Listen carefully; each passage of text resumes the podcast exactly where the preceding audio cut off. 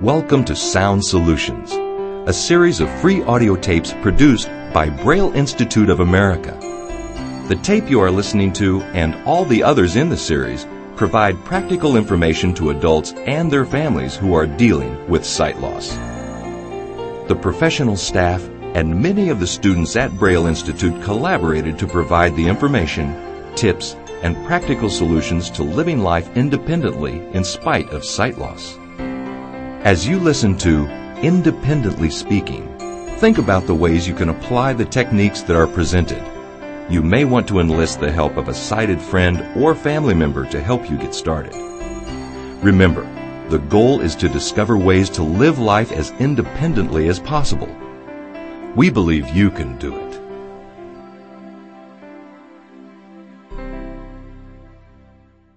Well, I don't know how I look. I, mm. don't, I don't know how I appear to others, and that makes me feel uncomfortable. Yeah, what makes me uncomfortable is the feeling I'm making other people uncomfortable. Yeah, you yeah. what I mean? You know, why is that? So many sighted people feel awkward talking mm-hmm. to someone who's blind. Mm-hmm. Yeah. And, you know, it is so obvious, that feeling. Mm-hmm. You can feel them feeling awkward. yeah, how about the ones who just talk louder? Oh, it's like because I can't see them, they think I can't hear them. Mm. You want to shout back at them, "Hey, you! I'm blind, not deaf." Well, it, it's usually the first time or two that a person talks to someone who is visually impaired. A phrase, by the way, which mm-hmm. I think always understates the problem. Yeah. Yeah, it, it's like saying a short person is vertically yeah, challenged. like, like an older person is uh, youth impaired. Yeah, but but it, but it's true. Sometimes there is discomfort when a person is not used to speaking to someone who can't, you know, look them in the eye. yeah. Now that's one of the secrets of putting other people at ease. Making eye contact. You kidding? Not at all.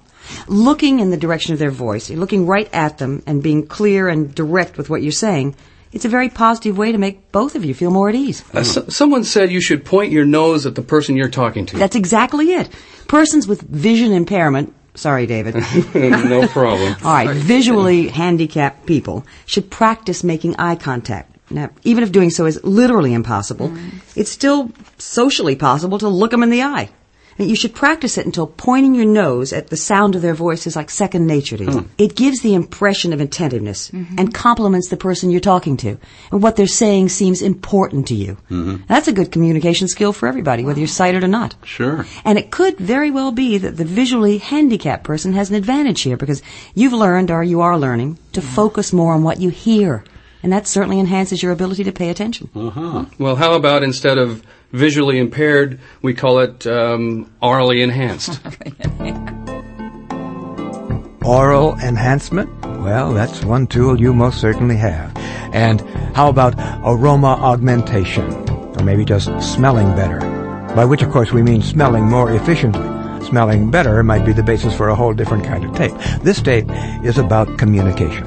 Effective interpersonal communication. So important, not just because a person has lost the ability to see, but because they have retained the ability to be to be alive, to be a part. And the need to interact with and be a part of society depends almost completely on a person's ability to communicate. Effective interpersonal communication, which is now, as it has always been, a matter of using your good sense, your good sense of hearing, your good sense of smell. For example, something aromatic may tell you a great deal about the person you're interacting with. A fine perfume can bring with it the image of an elegant lady. Sometimes the mental pictures are far more attractive than the real thing.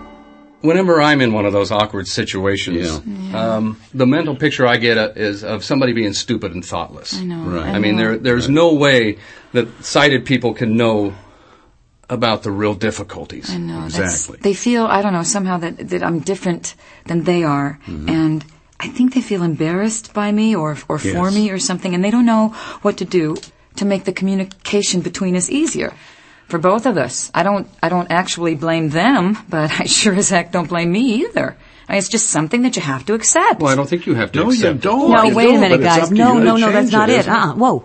The only thing you have to accept is the fact that you can't see as well as you used to. And saying that you accept it doesn't mean you have to like it. That, Well. That's crazy. Yeah. Acceptance, what you do have to accept, involves facing the fact of your visual impairment with all the difficulties that come with it. That's Yeah. dealing with It other people involves with that accepting spouse. yourself and your mm-hmm. condition. That's first. We're all children with respect to sight loss because we've had no experience. But we have to live with it, so we have to deal with it. If you think that one day you'll wake up and it will be okay, well, probably not. To acknowledge it and accept it is the quickest way to open the doors to independence. That's right. Right. That's absolutely right. Acknowledge it and accept it. Well, easy to say it, but tough to do it. Tough, I know. The most difficult thing for me as far as acceptance goes is that to this day, I still have a problem making new friends. I mean, sighted friends. I feel that somehow my blindness makes them uncomfortable, and so I'm hesitant to even say hello. The friends that I have tell me I'm being too sensitive in this area, but real or not, I sense discomfort, and that can interfere with your ability to communicate. It's still something I have to work on. Jenny was talking about opening doors. And the quickest way to open the doors to, quote, normal communication is for the blind person to take the lead. Even in the most casual situations, like at the market, the clerk will say something like, that'll be 793. And I'll give him a 10 and say, out of 10. And then I'll just leave my hand extended so that he knows where to put the change. Not only in casual social situations, but with friends, with close friends, and especially your family. You have to take the lead. You have to explain the frustration you feel and how the frustration can turn to anger. You must say what you feel. See, I had a problem mm-hmm. that really bugged me. What? Well, it had to do with where the family put, are you ready for this? The toothpaste. the toothpaste, yeah. Everybody seemed to put it in a different place every day. And me, I, I could never find the darn stuff. Uh, They had assumed, Yeah. because I do have a little bit of vision, that I could see the toothpaste because it was in a bright tube or Right, whatever. right. But here's the thing. One day, I picked up a tube of hand cream. And brother, so I called a meeting and I said, hey everybody, would you please put the toothpaste back in the same place? Okay? When something they do makes you feel uncomfortable, tell them and ask them to be equally frank with you. As in any personal communication, if there is something going on that makes either one of you ill at ease, and you don't talk about it, you don't bring it out into the open, the conversation is never going to get beyond superfluous stuff. I have this nystagmus problem. Oh. You know, the constant movement Yeah. of your eyes, Yeah. kind Oh, of yeah, yeah. the fluttering back and forth. Yeah. Uh, I wasn't really aware of it till Mm-hmm. my sister mentioned how distracting it was, Uh-huh. and I got some dark glasses, and I noticed right away that everything with everybody Yeah. was better and easier. Good. I know I was certainly more comfortable, and it was because my sister and I had talked about the need to be frank and straight ahead. Good idea. You see, what, what David learned there was that speaking frankly about your blindness will solve a lot of the difficulties of spoken communication. Yeah. Now, for example, when you're with a group of people and you're not sure if a remark is directed at you, you can simply say something like, uh, were you speaking to me? Or something like that. Yeah. Mm-hmm. That also, without evoking any false pity, kind of explains the need to address a blind person by name. Yeah, because otherwise you're just going to be sitting there like some big dumb lump, but unless someone does call you by your name. Either that or you're going to respond to every single remark that doesn't have a name attached to it, and that can be really awkward. Really. Also, you know, you have to let people know that nodding your head doesn't work. I mean, any kind of nonverbal gesture, you know, just shrugging your shoulders can mean many things, but to a blind person it means zip. Zip. yeah. I think another thing that comes with acceptance of your situation is being able to ask for help when you need it. Now, if you ask directly and frankly, then your blindness will probably be considered only as an incidental factor in any given social mm-hmm. situation and, you know, not the center of it. Yeah. I don't see as well as I used to. Would you mind telling me what time it is?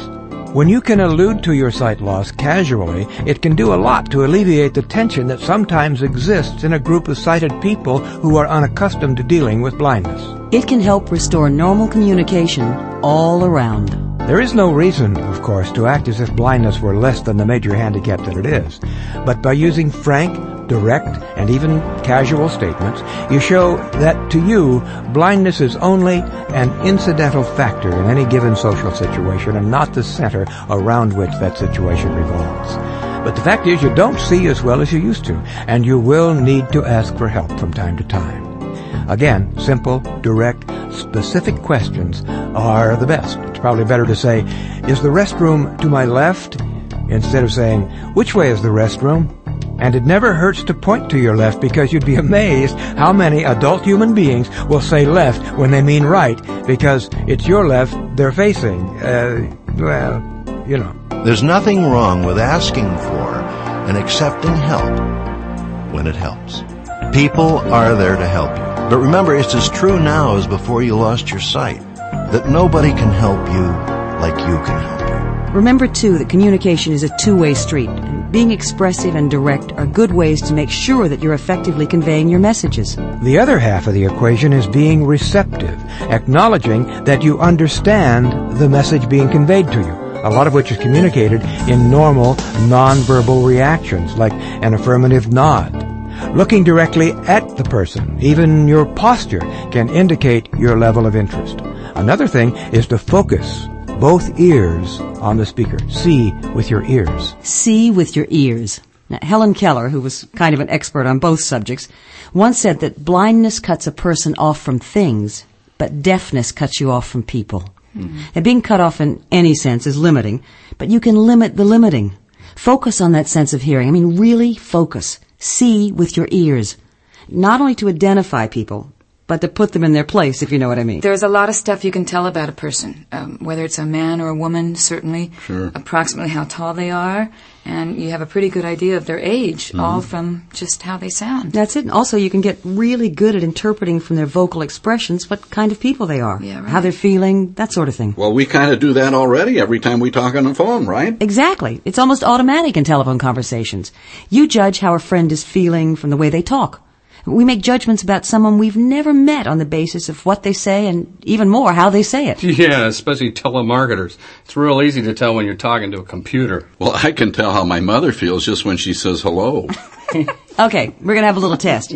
I'm going to play for you a recording of a telephone conversation between a father and his daughter. Yeah. Okay. Really focus with your ears All right. and see if you can't see how they feel. Even see the expressions on their faces in everything they say. Okay. Listen up. Hi, Dad. Oh, hi, baby. How you doing? I'm just great, Dad. I'm in my new apartment. I've got a new phone, and you are my first call. Well, how you liking the big city? I love it. It is so exciting. Everything's Where are you calling from? my apartment. What's that noise? Oh, that's Vern. He lives here. Oh. Oh. Well, say hello for me. Dad, Vern's my cat. Oh, oh, oh, hi, kitty, kitty. Meow. You can see every expression on his face, right? Yep. It might not always be that obvious, but even when it's very subtle, if you focus, you can see how people feel in almost every conversation you have, almost every day. Focus on the abilities we have and the strengths we possess. That's what we're talking about. It's an attitude thing. While people with normal vision can blunder through life as mediocre or even poor communicators, visually handicapped people cannot. But everyone, whether they're sighted or visually impaired, can learn skills to enhance communication. In fact, you will probably get to know and understand others even better because you listen more closely to the tone of voice and the choice of words and are less distracted by the physical appearance of other people. You will meet people with your heart rather than with your eyes. And communication skills also relate to written communication and reading. Books with large print, talking books, magnifiers, braille, handheld tape recorders, computers with reverse polarity and large print. Uh, and speaking of computers, talking email is becoming more and more common. You talk and the computer types your words and the person on the other end reads what you've written. Computers today are making it less and less awkward for any handicapped person to deal with the world on an equal or nearly equal basis. And you should certainly look into the more esoteric forms of communication. Sculpting, quilting, arts and crafts, music, all wonderful and extremely satisfying forms of communication. Can I say something about that? When I took up my quilting, I'll bet you that at least half of my frustrations flew right out the window. Especially when my friends started commenting on how beautiful my work was. Uh-huh. Sculpting, too. I don't know if I'm any good at it, but my daughter says I'm great. But uh, regardless, I get so much out of sculpting that it helps me see. Textures, as an example. I'm becoming more and more aware of how things feel because I'm working with my hands, mm-hmm. seeing with my hands. Mm-hmm. And when I get a better feel for feeling things, I get a better feeling of what those things look like. I, I can visualize with much more acuity. Plus that, when I'm reshaping these forms, I'm able to appreciate shapes and forms like never before. I swear I'm becoming positively cultured. There are service organizations to help visually impaired people everywhere, which offer really good training programs having to do with interpersonal communications. They discuss social methods you can use to acquire information, to relieve tension in this or that situation. They'll show you how you can enhance and quicken your developing sense powers. Visualization classes are available at senior citizen centers, community colleges, as well as places like Braille Institute. They help with visualization techniques to get you into the habit of making up a mental picture of the surroundings in a social situation as well as of each person involved. They'll show you how to become more completely involved in mental images. What did you do? What did you feel, hear, or see?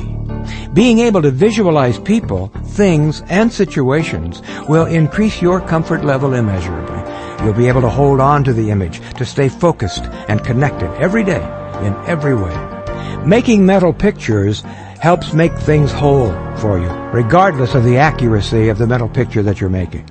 It's your picture, and just because it's not precise doesn't make it all wrong. Being able to visualize, that, that makes it all right. And here again, the focus is on enhancing the abilities we have and the strengths we possess. Abilities and strengths. Both of which we have in abundance when we keep in mind those three little words. Believing is seeing.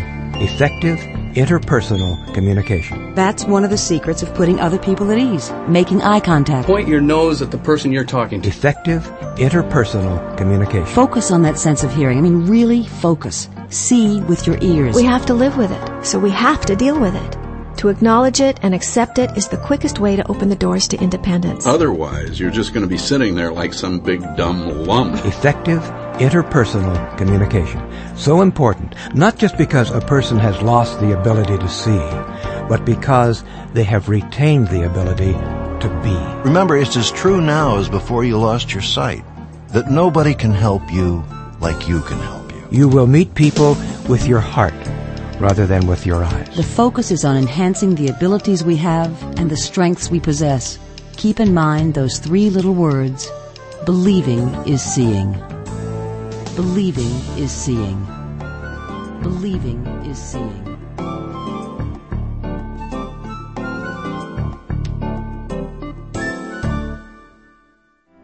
You've been listening to Independently Speaking, one of the audio tapes in the series Sound Solutions. We hope you found the information helpful for you, your family, and friends.